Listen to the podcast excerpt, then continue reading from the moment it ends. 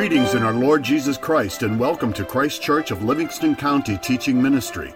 Christ Church is a member of the Communion of Reformed Evangelical Churches, Tyndale Presbytery. The following audio recording is from a covenant renewal liturgy at Christ Church. We trust you will be edified and ministered to by the Holy Spirit through this audio recording. That psalm we just sang proclaims God's greatness. We magnify his name and his word. One way we do that is by confessing our sins. Psalm 86 again calls us to confession. Hear God's word. Give ear, O Lord, to my prayer, and attend to the voice of my supplications.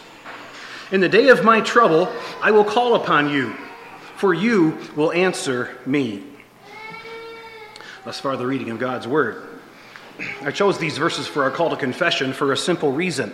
Uh, often, when the psalmist makes a resolution, it points us to something that we're not doing and should be doing.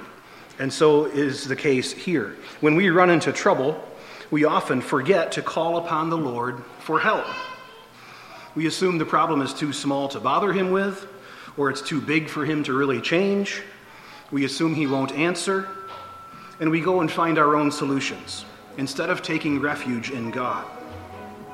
So I urge you to cultivate the habit of turning to God in response to everything that happens to you, good or bad. People of God, let us come, let us worship and bow down.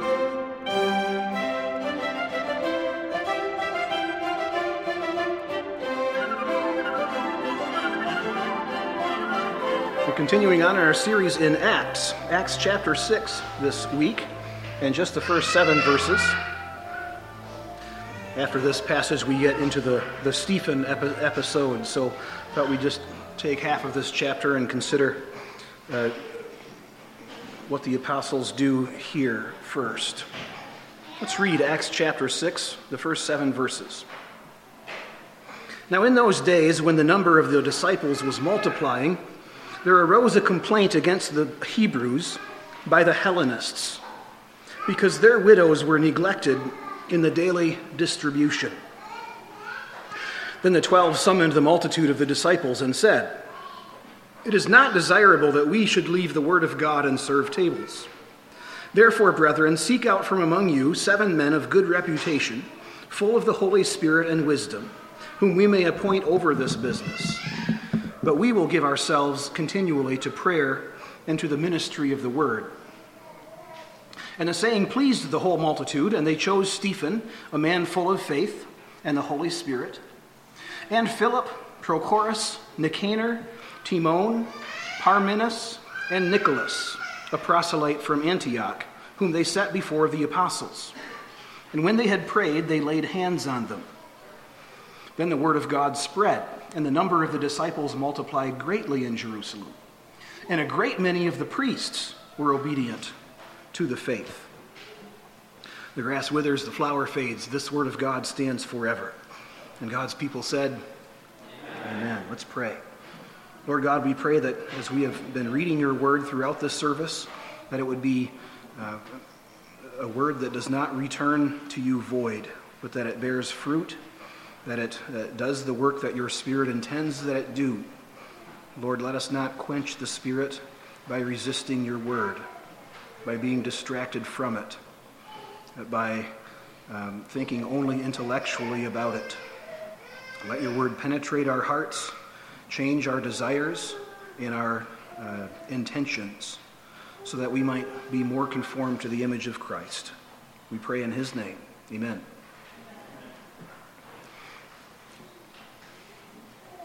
The great American theologian Bono of U2, just kidding once wrote a song called Vertigo, which I enjoy. And the first verse, the lyrics, his lyrics are often provocative, interesting. Uh, here's the first verse The lights go down, it's dark. The jungle is your head, can't rule your heart. A feeling so much stronger than a thought. Your eyes are wide. And though your soul, it can't be bought, your mind can wander. That's Bono's Vertigo. And it's part of the theme today. The theme today is one of distraction. We may have all the best intentions in the world, but we often get distracted. So, here in this passage, we see the church withstanding an attack, an attack of distraction and disputing. And the church withstands this attack by appointing deacons. And so we're going to look at that in detail here today and then apply to our lives. You've got an outline in the bulletin there, and we'll simply walk through that. First, the problem, then the solution, and then the result, and then some principles to apply. So, in the first two verses here, you have uh, the dispute, uh, the grumbling. I'm going to call it grumbling for a little bit. In those days, when the number of the disciples was multiplying, there arose a complaint against the Hebrews by the Hellenists. We'll get into the exact complaint later. But think first just about this idea that there's a complaint. Just like Israel grumbled against Moses after their redemption from Egypt, just like Israel grumbled against Joshua when they made peace with the Gibeonites, so the church grumbles here. Hope you can see that parallel. There's differences, of course. I'll get into that. But just like last week, where we talked about how there's a parallel between uh, Achan uh, in Joshua and Ananias and Sapphira, so here we see another parallel. Right after the redemption is accomplished, there's a dispute, a complaint. The early church is filled with the Holy Spirit. They're generous, they're open hearted, but they're not perfect.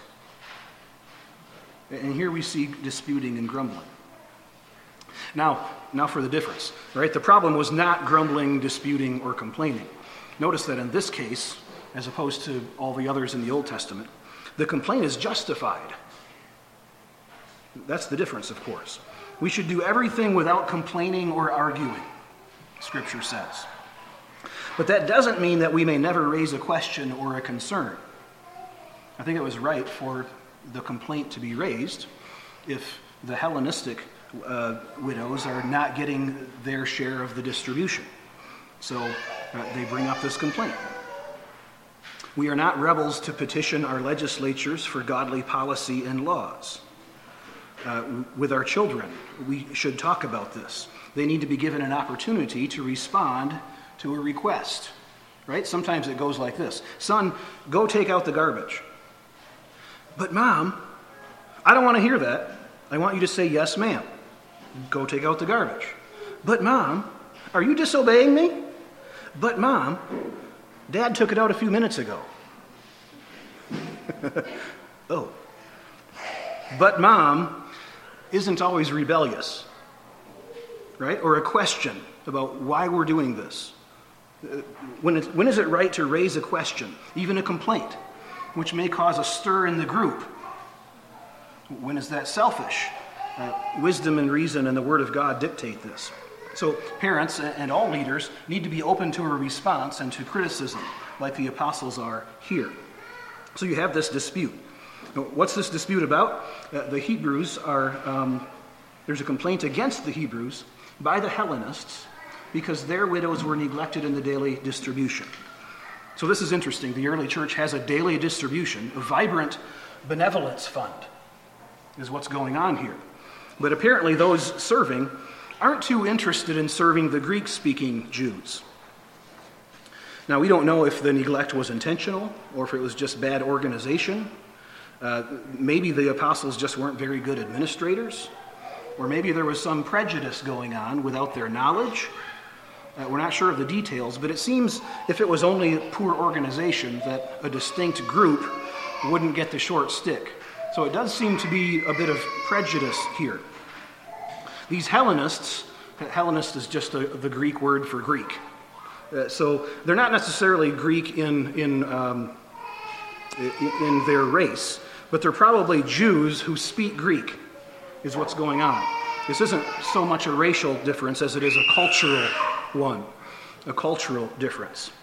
They're all Jews, but some speak Greek, not Hebrew, not Aramaic and probably because they've grown up in Greek cities in the diaspora outside of Israel. And there's a condescension from the Israelites who live in Jerusalem towards them, just like there was condescension from Jerusalem uh, dwellers against those in Galilee. Right? Same thing. He's from Galilee, we hear about Jesus. There's that kind of uh, condescension. So people always make a pecking order and put themselves at the top, and they find some issue to define them as the best. Right? If you don't speak our way, if you don't do our thing, if you don't think like us, then we look down on you. And that's how the root sin of pride often works. And, and you see that working out here. The, the heart sin comes out in the uneven distributing of food, favoring the Hebrews over the Greeks. So that's the dispute.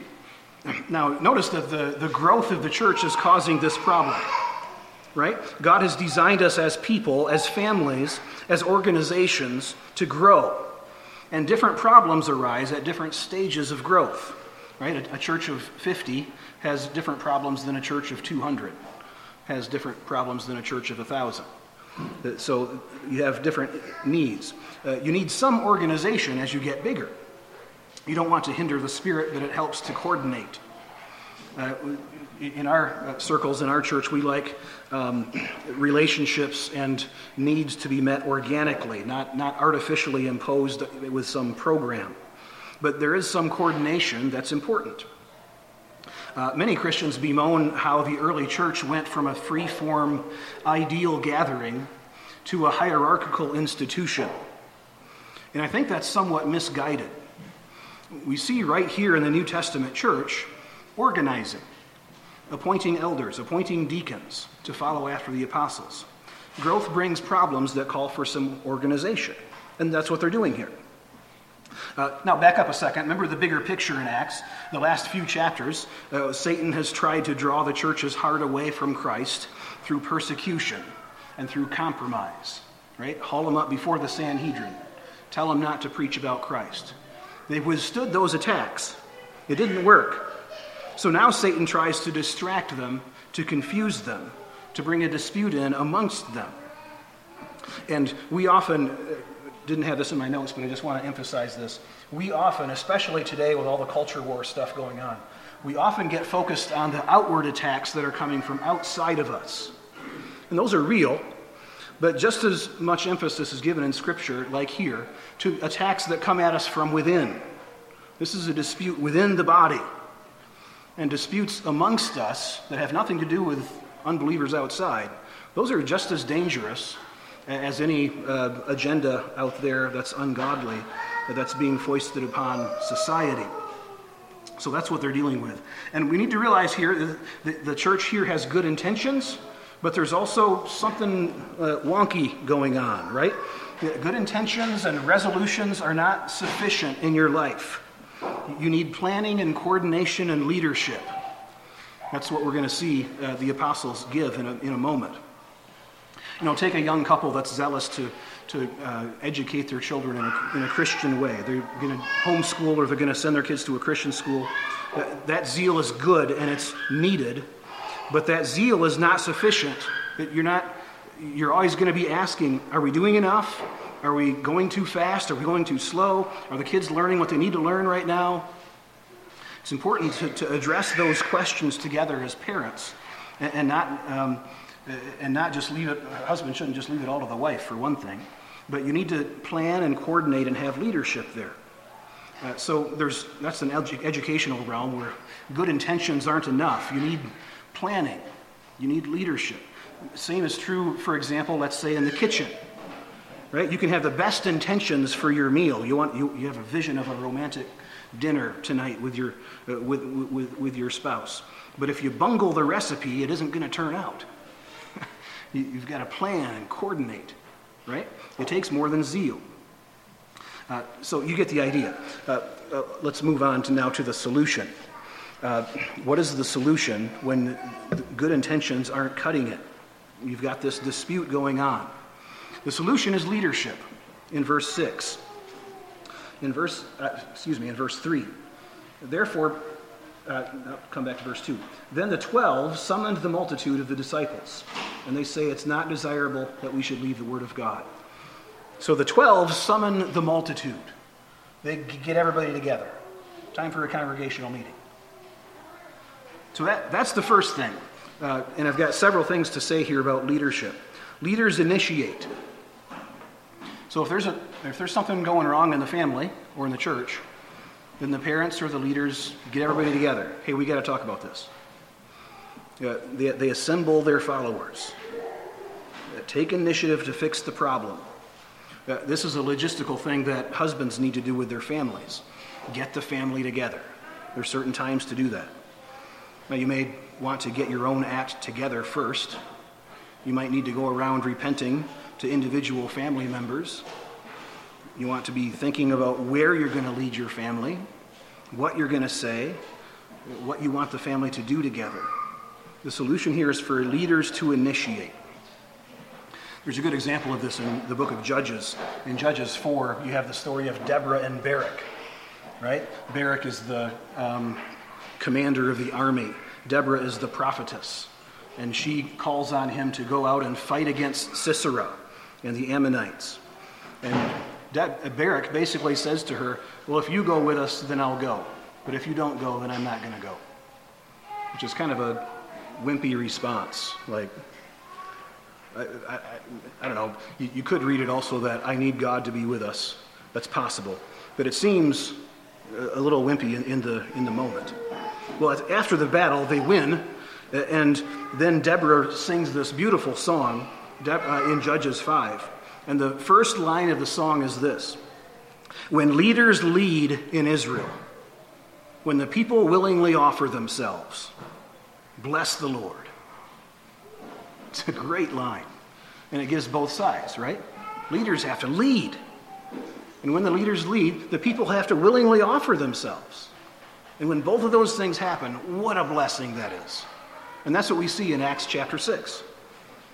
So leaders initiate, leaders plan, uh, they have the congregation choose the men, and then present them to the apostles for approval.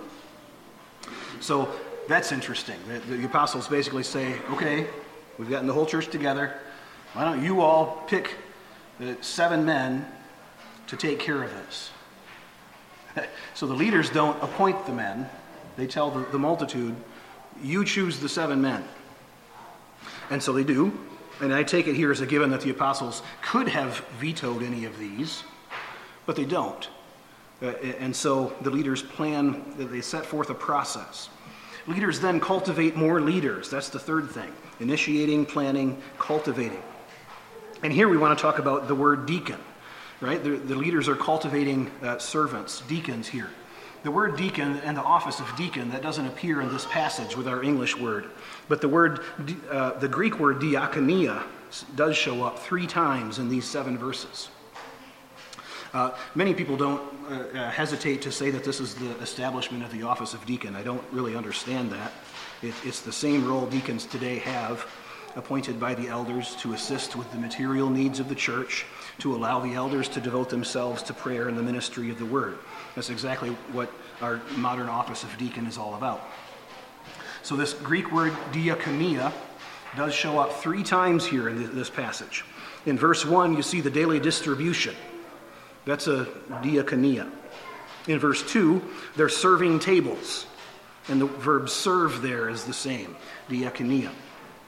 And then in verse 4, the ministry of the word is also called a diakonia of the word. So from this, you get the idea of what the word means. And it might be a little bit different than you think. The, uh, the, the, the word diakonia, not the office now I'm saying, not the office of deacon, but any kind of service, diakonia, it means what you're doing is you're giving something that is not yours to another in service to God. Does that make sense? What I'm doing right now is diakonia. I'm ministering the word to you.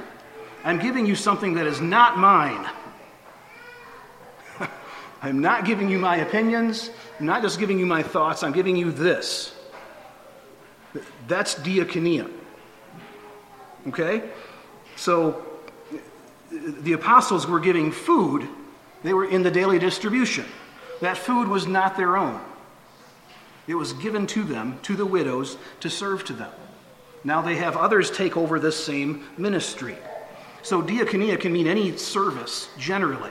And here the apostles single out a certain kind of service that they are not called to we're not called to that service uh, uh, of serving the food.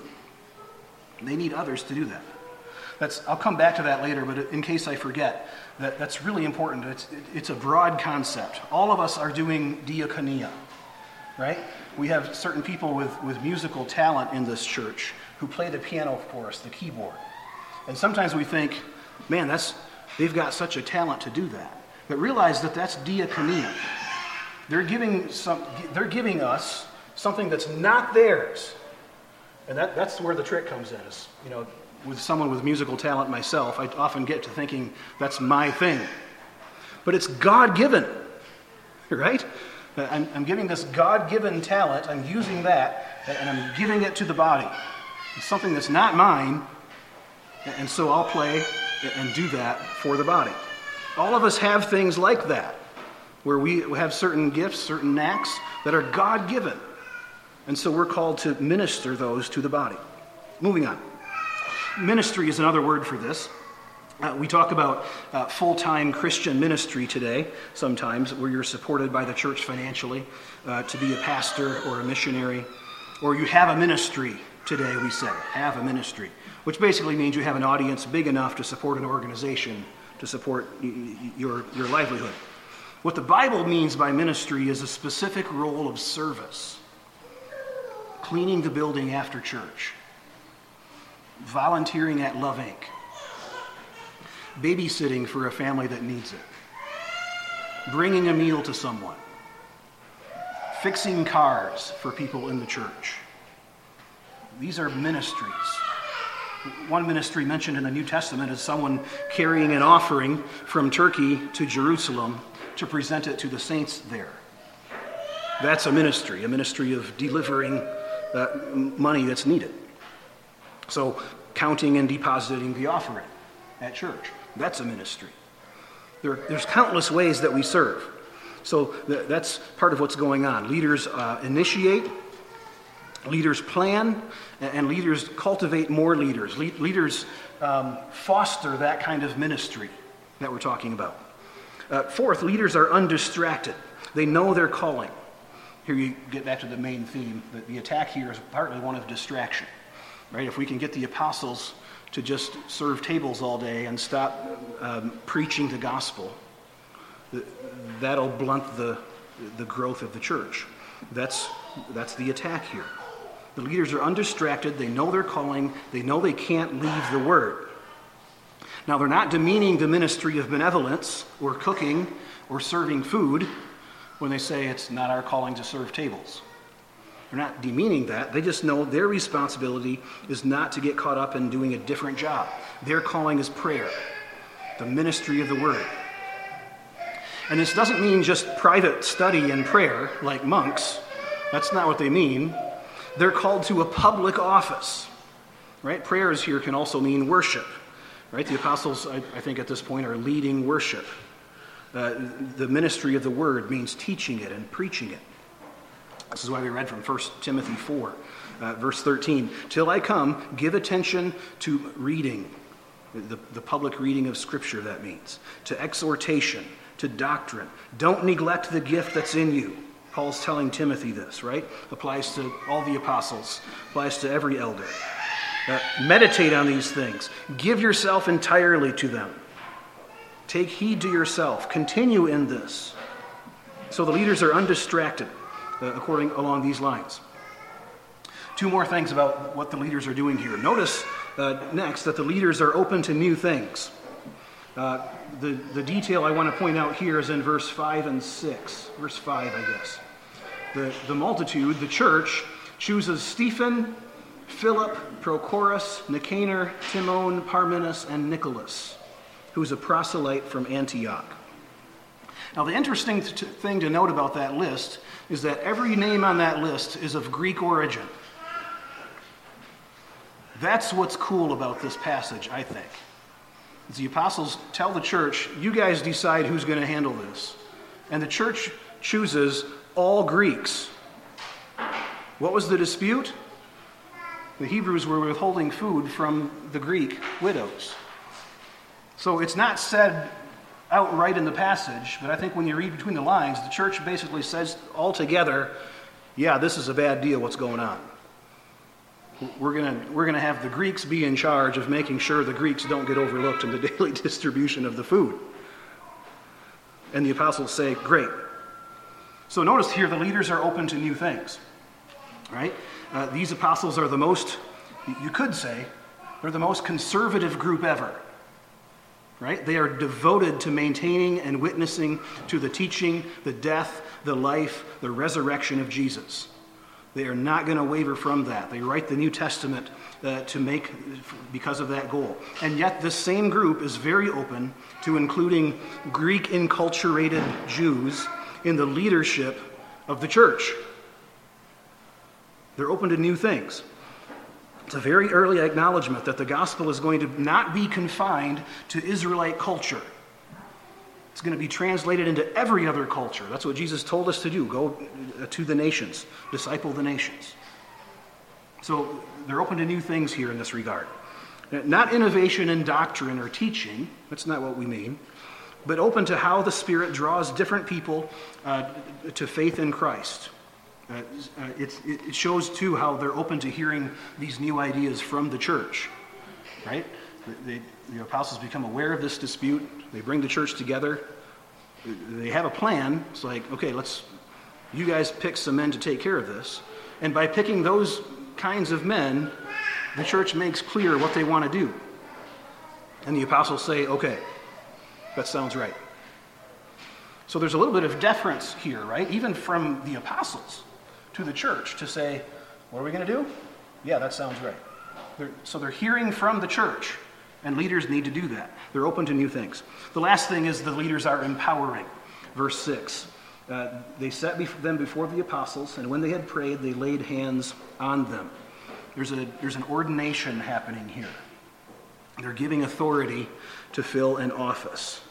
So, in front of everybody, the apostles are saying, okay, everybody, these deacons have authority now to manage this dispute. So, in other words, to put it a bit bluntly, don't come crying to us if these deacons decide it this way and you don't like that. They're in charge. That, that's what the apostles do here. They've empowered the deacons to, to manage this. The result, verse 7, the word spreads. The number of the disciples multiplies greatly. So, again, the word can't spread if, if the word is neglected. And the apostles have managed not to do that. We're going to stick with the word, keep preaching that word. This isn't going to distract us. The church grows. Uh, the reason for this is that the word is planted in the early church. It hasn't been choked out by the cares and the distractions of this world, like Jesus said in his parable. So, Satan has tried to draw the church's heart away through persecution, through compromise. It didn't work. Uh, so, he tries to distract them and, and cause disputes among them. That attack fails too because the apostles lead the church well, led by the Spirit. The last thing to note in our passage is the priests. The priests convert. That's an interesting one that's mentioned. I have a theory about that. Uh, those who know the word best, those who depend on the benevolence of the temple, are the priests. And in much of Israel's history, the priest and the Levite and the poor were neglected and left to fend for themselves. That's one of the things the prophets often bring up that we tend to uh, overlook. The book of Acts gives the polar opposite a positive picture where the church provides for the poor and for the priest. And that must have been very attractive to the temple priesthood, who saw their own leaders neglect the blind and the lame who were on their very doors. It's a strong contrast that sometimes we miss. They saw the economic exploiting of people by the priests. And then they look over to the apostles, who are healing the lame and the blind, who are giving freely to the temple, uh, excuse me, to the people. It's astounding. And there's a good example of this too in Scripture. You know, go for a convergence here of the apostles are, the apostles are um, not neglecting the word, and, and this idea of the priests being provided for, the poor being provided for.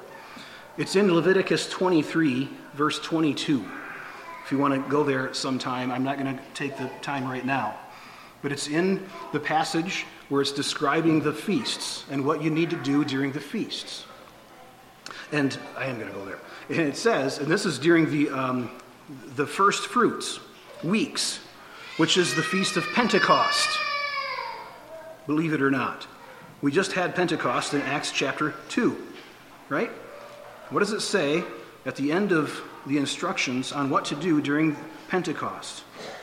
Leviticus 23 22. When you reap the harvest of your land, you shall not wholly reap the corners of your field when you reap, nor shall you gather any gleaning from your harvest. You shall leave them for the poor and for the stranger. I am the Lord your God. The apostles are reading that because they just had Pentecost. So they know we better not neglect the poor, especially not during Pentecost season. And so you have this command of generosity. This is the, the whole book of Ruth, by the way, is built around this as well. Uh, Boaz is allowing the poor to glean in his field because he's generous. The apostles are also fulfilling Scripture. They're making sure that the community is generous to those who are in need. So the, the, the apostles are um, fulfilling Scripture, um, following Scripture. And the result is that the word spreads, the church grows. So let's uh, take a moment for some application here, some principles of leadership. Leaders give, uh, leaders delegate. That's the first one. Uh, leaders give and delegate. So we read from Jethro for this reason. Moses needed to delegate some of his judging uh, authority to others uh, so that he wouldn't wear himself out. You have the same thing in Numbers 11 with the elders who are uh, established to help Moses. Others need authority to have a functioning and healthy community. You know, visibly, just talk brass tacks here a second, in, in the community that we have, visibly, you see me up here 90% of the time doing all the talking, uh, authority giving. But that there's a bit of an optical illusion there. I am not the one with 90% of the authority here, and I shouldn't be. Leaders need to be delegating and, and giving uh, things that need to be done, decisions that need to be made to others. Same thing happens in families. As families have older children, older children need practice being in charge and being responsible for more and bigger things. Right? First, you know, they're, they're five, they're eight, they can do some chores on their own. And then they grow and they can be home alone. And then they grow and they can watch other people's children. And then they grow and they can drive alone. And then they grow and they can take care of the house overnight if mom and dad go away for a few days. Bring them up, Ephesians 6 4 says. Bring them up so that you don't need, excuse me, bring them up so that they don't need you to serve God anymore. That's the goal. Not that they won't, not that they'll stop honoring you or that they'll ignore you. That's not the point. The point is for them to, be, to become independent and be able to serve God themselves. So, uh, one, just one brass tacks application for you in that here at church. If you ever see an elder or a deacon doing a job that any church member could do, jump on that. Volunteer to take it off their hands and do it yourself once in a while. Help your leaders delegate where you can. That's, that's a general principle, I would say. Leaders give and delegate, they, they have other people uh, help uh, with the needs of the body. Uh, so that's number one leaders delegate. Number two, leaders teach by what they do. Uh, they're, they're teaching by actions here, right? The apostles don't get involved in this, and by not getting involved, they're saying, this isn't our territory. This is for somebody else to do. They give it to the Greek deacons. By doing that, they're teaching that the Greeks have a legitimate place in the church right? You don't have to be a Jerusalem native to be in the inner circle of the church. Right? You don't have to be have been a part of this church for 10 years before we'll really accept you. That's not how it should go. That's not how it goes. Leaders lead by what they tolerate, what they allow to stand. Parents, uh, you probably exercise leadership most often in this way deciding when to let some behavior go and when not to. That, that's leadership. And that's, uh, those are critical decisions we make. So leaders teach by their actions, by what they do. Third, leaders exist to serve. Right? You know this, but almost every passage in the Bible that refers to authority links it to service in some way. Uh, Ephesians 4, uh, Ephesians 5:25, 1 Peter 5, Romans 13. Leadership and authority needs to be given uh, so complaints and disputes don't have free rein to escalate into blood feuds or civil war. right? You, you need to take care of that. And the ideal situation is to give as much leadership as is needed to nip small problems in the bud. And, and if leaders ignore that problem, that's not good. But on the other end, if they come down too hard and micromanage and lose perspective, that's not good either. The apostles avoid both here. They don't ignore the problem, they do address the problem.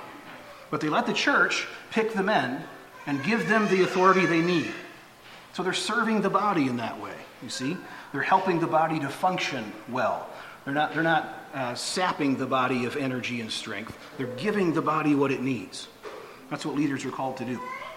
Fourth, church elders teach. And, and we see that. The apostles' ministry, they had a unique way of serving God prayer, studying, preaching, writing scripture. Uh, they pass this on to the elders. Uh, and so, elders, church elders, teach. Uh, now, all elders don't have to preach, but they do need to be able to explain and to defend doctrine in conversation with others. Uh, the, the, church has seen it uh, fitting to set aside some men who are apt to teach, to study and write and preach as they're living. And that's a big financial sacrifice to make for the church. But it reflects the church's commitment to be devoted to the apostles' teaching. Right? I mean, just again to say it in brass tacks, what's the, the intent there is that you should have a high expectation of sound teaching in the pulpit on Sundays. Because we're committing a fair bit of financial resources to have someone who can do that. That's the goal. I like what John Stott says about this. He says it this way The apostles were not too busy for ministry, but they were preoccupied with the wrong ministry. So are many pastors. Instead of concentrating on the ministry of the word, they become overwhelmed with administration. Sometimes it's the pastor's fault. He wants to keep all the reins in his own hands. This is all Stott. Sometimes it's the people's fault. They want the pastor to be a do it all man. In either case, the consequences are disastrous. The standards of preaching and teaching decline. The pastor has little time to study or pray. The people do not exercise their God given gifts since the pastor does everything himself. For both reasons, the congregation is kept from growing into maturity in Christ. So that's Stott. That's and that's uh, just specifically that's one way that you can pray for me, for the elders, for the deacons, to not get distracted from the word and prayer by more minor things or, or administrative things. So that's, uh, the, let's see, the leaders um, are, are called to teach. Two more things and then I'm done. Uh, one is on the deacons, and then one is every Christian. So the deacons' ministry, of course, is highlighted here, right? Please take note of the role. Remember your deacons. Robert and Nathan. We're putting Nathan up for election soon. Uh, consider if you are called to this role along with them. And, and when you pray for your church family, take any thoughts that might be helpful uh, to uh, your deacons. In a small church like ours, deacons are there to set up the service, count the money, write the checks. That's about it. It's much more than that in the Bible. Notice what the whole context here of Acts 6. If a dispute arises about any material matter in the church, that's the principle here. So let's think of a few. Who, who should order the flowers? What's the congregational um, meal going to look like? When will the next picnic be? Whether to help a family financially or not. Who should be in charge of the next social event? when these kinds of questions come up, the elders, as I read it in Acts, in Acts 6, the elders should expend no energy on them at all. There, there are matters that should be referred to the deacons for a decision. And that's a pattern that the church almost never follows.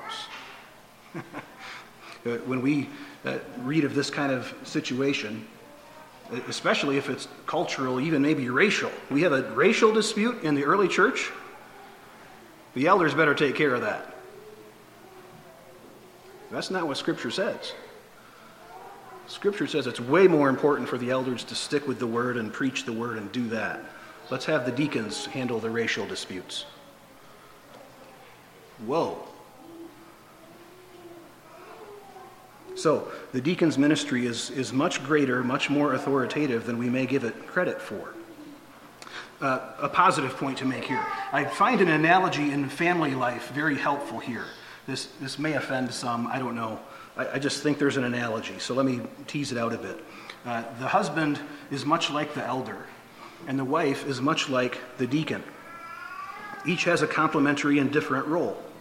The husband, the elder, rules. The wife, the deacon, helps and serves. Uh, it doesn't make the wife or deacon inferior, it's a different role. The wife and the deacon, they're eager to take things off the husband, the elder's plate, so that the elder, the husband, can do their real job better. The husband, the elder, they need to give the wife, the deacon, the leadership and the resources to do their job well. The husband and the elder is a fool if he's not going to uh, consult the wisdom of his wife, of the deacons, when there's an important matter before the family or the church. Quite an interesting analogy, I think. Of course, there's ways that breaks down, but uh, so that's uh, part of how the deacon's ministry should be seen. Last of all, every Christian is a minister with a ministry. Uh, you know, we think of minister, capital M, you know, every now and then Sherwood will call me Dominie, for example. Dominie is the Dutch word for minister, Lord, the, the pastor in charge, right? Every, every Christian, every church member is a minister with a ministry. So elders should be training men to do what they do. Right? Uh, Nathan uh, comes and visits us every now and then. Nathan Bruno, he was a pro tem elder here. Uh, his two sentence answer to what an elder is about is this He says, Elders have to have hard conversations with sheep who are straying. That's what elders do. Well, parents need to have hard conversation with older children who are doubting, who are wondering, maybe who are straying. Parents of 14, 15 year olds can learn a lot from elders who have spent years uh, doing shepherding visits with church members who are straying from the fold. Deacons should be showing other church members the ropes so more can serve. If you aren't sure what your ministry is yet, how you can serve here or elsewhere, keep your eyes open, keep your ears open. Ask if you can help with something that looks interesting. Uh, and if you're in that job, be on the lookout for others to train and to include in your work. This isn't easy. Uh, it's, it's so much easier to just do the job yourself, right? Remember, lots of stories I have from our family, extended family, of that, where mom is trying to teach kid how to iron, but she just gets so frustrated. She's like, give me the iron, I'll do it myself, right? That's so much easier. It takes a lot of time, a lot of work to cultivate skills and leadership in others, but it's worth it, and we need to be doing that.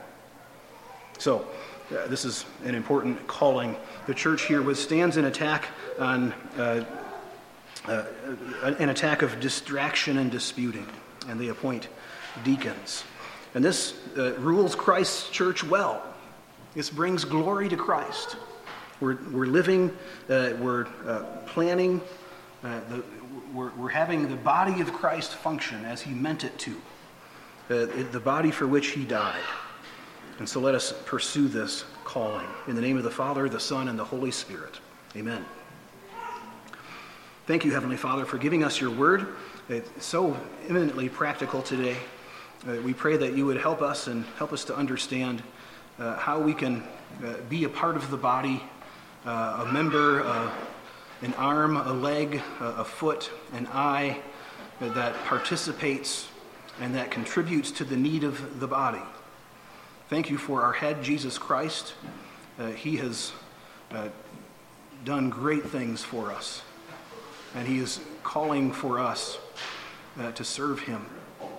And Lord, as uh, He does this, we pray that we would glorify our Lord Jesus, uh, not just with our thoughts and with our study, with our uh, right opinions about your word, but by loving our neighbor as ourself, giving sacrificially for others. That, Lord, we pray in the name of Jesus, the ever living word, and we sing as He taught us to.